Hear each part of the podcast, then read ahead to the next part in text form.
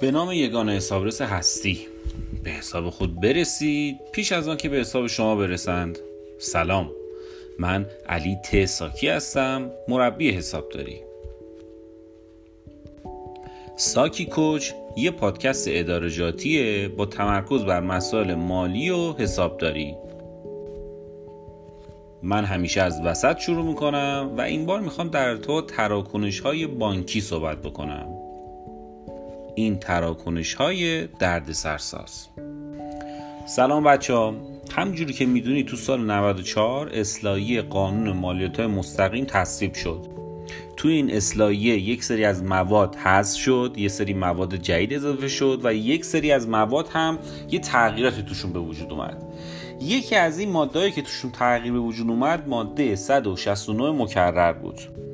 خب یادتونه که ماده 169 در حوزه گزارشات فصلی بود و ماده 169 مکررم بیشتر تمرکزش رو شماره اقتصادی و نحوه صدور صورت حساب و خلاصه گزارش معاملات معدیان متمرکز بود. بده اینجا یه پرانتز باز بکنم چون همیشه سوال پرسن که آقا مکرر چیه.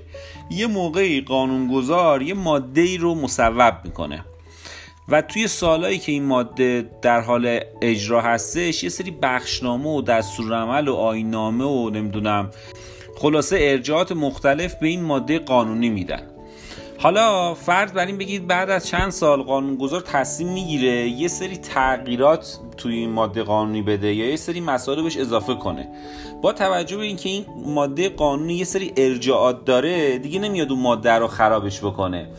میاد بعد از اون ماده یک ماده مکرر میده. یعنی می‌خواد بگه آقا این ماده مکرره در ادامه همون ماده قدیمی است. منتها به خاطر یه شخصیت و یه ماهیت جداگانه ای داره من جداگانه میارمش. بعدم نمیرم بذارم آخر قانون مالیات میام میذارمش همینجا که تو داری وقتی ماده قبلی رو می‌خونی و موضوعاتش مرتبط هستش به ماده جدید ما اینا تو قانون کنار همدیگه در حقیقت باشه. خب داشتم می‌گفتم خلاصه ماده 169 مکرر جزو مواد اصلاحی بود. توی ماده اصلاحی صحبت از یک نظام یک پارچه اطلاعات مالیاتی معدیان به میون اومد. متن قانون رو گوش کنید. به منظور شفافیت فعالیت های اقتصادی و استقرار نظام یک پارچه اطلاعات مالیاتی پایگاه اطلاعاتی هویتی عملکردی و دارایی معدیان مالیاتی شامل مواردی نظیر اطلاعات مالی پولی و اعتباری معاملاتی سرمایه‌ای و ملکی اشخاص حقیقی و حقوقی در سازمان امور مالیاتی کشور ایجاد می شود یعنی ببینید یه چیزی در حقیقت تو مایه همون داستانی که مثلا ما تو آمریکا داریم. هر کسی یه شماره ملی داره یا هر شرکتی یه شناسه ملی مثلا داره.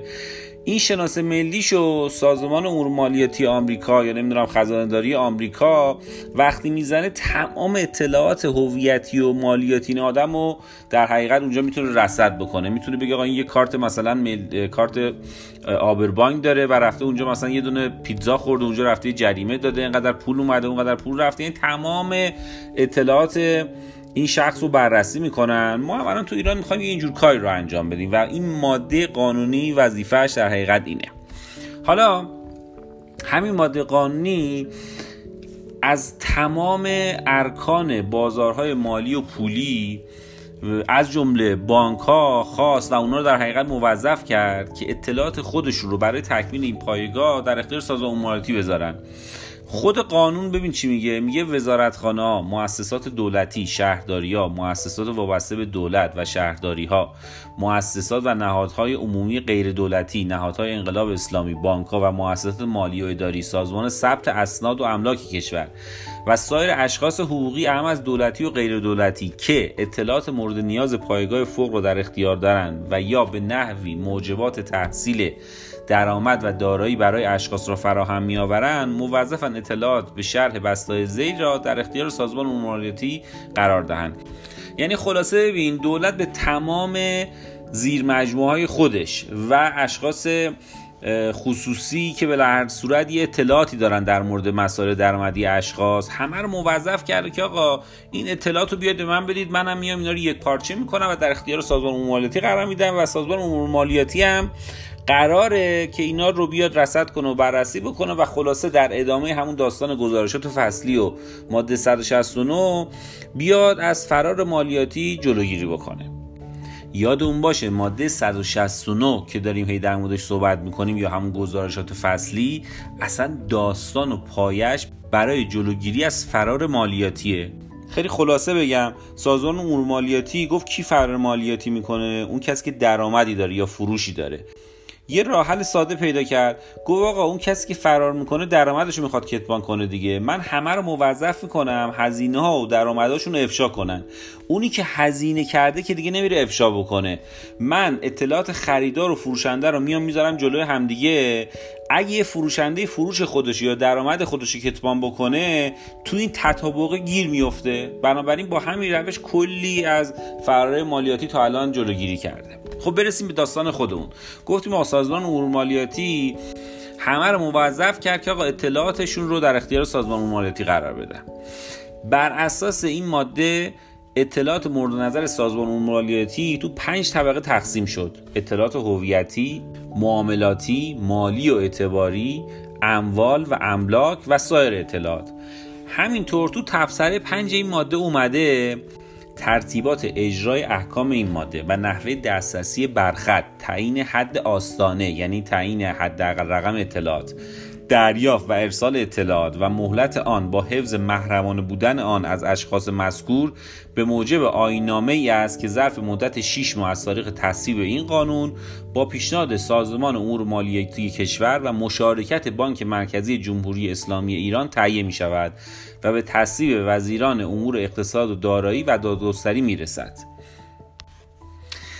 تو تاریخ 29 دیماه سال 95 آینامه که در موردش صحبت کرده و تصویب شد و ابلاغ شد. تو این آینامه برای انواع اطلاعات یه حد آستانه تعریف شد. از جمله مبلغ 5 میلیارد ریال یا 500 میلیون تومان و بیشتر برای جمع گردش بدهکار یا بستانکار کلی حسابهای بانکی اشخاص در مدت یک سال شمسی. و همینجا بود که اصلا دردسر شروع شد. یعنی چی گفت؟ سازمان مالیاتی گفت آقا من میرم کلیه حسابای اشخاص رو میگردم اونایی که جمع بدهکارشون یا بستانکارشون سرجمش در یک سال بالاتر از 500 میلیون تومن شد من میام اونا رو رسیدگی مالیاتی می‌کنم. خب ببین این حد یه حد خیلی پایینی. اگه شما تو طبقات مختلف اقتصادی ایران برید نگاه کنید با جمعیت 80 میلیون نفری خیلی از افراد شاملش می‌شدن. یعنی ممکنه خیلی از کسبه کوچیک چه می‌دونم افرادی که به این نحوی مرتبط بودن اعضای هیئت مدیرا و به قول معروف اونایی که تو بازار هستن. تعداد اینا خیلی زیاد بود. شاید وزارت اقتصاد و سازمان امور مالیاتی تو زمان ابلاغ این آیین نامه واقعا یه مقیاس دقیقی برای تعیین حد نداشتن یا مثلا بررسی میدانی دقیقی صورت نگرفته بود. همینجوری که گفتم این عدد حجم خیلی زیادی از حساب اشخاص رو شامل می‌شد و شاید حداقل برای شروع این فرایند هزینه بررسی اون برای سازمان مالیاتی بیشتر از فایدهش می‌شد. به هر صورت مشکل درست شده بود و حتی دو تا دستور عملی که تو تاریخ 2 4 سال 95 و 24 2 سال 96 سازمان در مورد نحوه بررسی و رسیدگی به تراکنش های بانکی مشکوک صادر کرد کمکی به این حل این مشکل نکرد. برای تعداد خیلی زیادی از اشخاص حقیقی از جمله اعضای هیئت مدیره شرکت ها و کارمندها برگاه تشخیص چند میلیونی یا میلیاردی صادر شد. حالا اگه هدف وسیله رو توجیه می‌کنه که هیچ. اما اگه رضایت معدیان برای سازمان عمومی مهمه که حتما هم به نظر من هست این روش خیلی مشکلات زیادی رو برای اشخاص حقیقی به وجود آورد که موجب اعتراض این معدیان به دیوان عدالت اداری شد. و اتفاقا دیوان توی این مورد رأی خیلی مناسبی رو به نفع معدیان صادر کرد. تو تاریخ دوم دیماه سال 96 سازمان عمومی مالیاتی دستور رمر صادر کرد به شماره 525 96 200 با این شرط با عنایت به سوالات و ابهامات ماموران مالیاتی در خصوص رسیدگی هرچه بهتر و صحیحتر به اطلاعات واصله و در راستای تعامل بیشتر با معدیان محترم مالیاتی ضمن تاکید بر اجرای مفاد بندهای مقرر در دستورالعمل 505 96 200 موارد زیر مورد تاکید قرار می‌گیرد. حالا این موارد چی بود؟ یکی از مواردی که مورد تاکید قرار گرفت افزایش حد آستانه از 5 میلیارد ریال به 50 میلیارد ریال بود. یعنی حد آستانه رو از 500 میلیون تومن بردن گذاشتن 5 میلیارد تومن ببین داستان چیه؟ گرچه طبق قوانین مبارزه با پولشویی و همین داستان مالیات مستقیم هر تراکنشی فارغ از مبلغ اون می‌تونه به عنوان تراکنش مشکوک مورد بازرسی و پیگیری قرار بگیره. اما تعیین حد آستانه موجب اولویت بندی و اولویت قرار گرفتن برخی از تراکنش ها نسبت به بقیه میشه که احتمالا برای بخش درآمدی سازمان مفیدتر خواهد بود. مخصوصا اینکه این تراکنش قرار بود از سال 91 مورد رسیدگی قرار بگیره. یعنی اینکه حالا سازمان که می‌خواد رسیدگی کنه این تراکنش ها رو بهتره بیاد رو رقم های سنگین اول اونها رو رسیدگی بکنه. حالا اگه وقت آورد و نیرو داشت بره رقم پایین رو هم رسیدگی بکنه. القصه. تو سی که فروردین امسال سال 99 بود که سازمان امور مالیاتی دوباره بخشنامه ای رو به شماره 16 99 با موضوع نحوه بررسی و رسیدگی به اطلاعات پولی و مالی واصله از جمله تراکنش بانکی صادر کرد. و به نظر می‌رسه این بخشنامه نسبت دستورالعملهای پیشین خودش واقع بینانه و عملی تره در ادامه بخشی از این نکات قابل تحمل این بخشنامه رو براتون می‌خونم. یک اختیار به اکثریت اعضای کمیته ویژه رسیدگی در مورد عدم رسیدگی به تراکنشهایی که به صورت تقریب و عملکرد مالی یا مالیاتی معدی همخوانی دارند. یعنی من گفت آقا تو هر حوزه مالیاتی کمیته ویژه شما تشکیل دادید واسه این داستان. اگه اکثریتتون گفت آقا این مسئله مورد مشکوکی نداره به خاطر یک به گروه اقلیتی نری دوره تراکنش ها رسیدگی کنی. دو کفایت تطبیق کلی مبالغ به جای تطبیق نظیر نظیر تراکنش ها. آقا تو می‌خوای بری سال 92 رو رسیدگی کنی؟ مثلا دارم میگم ها هفت سال از اون سال گذشته. حالا گیر نده بگو آقا دونه دونه من می‌خوام ببینم این 10 تومن رفته کجا این یه تومن اومده اینجا.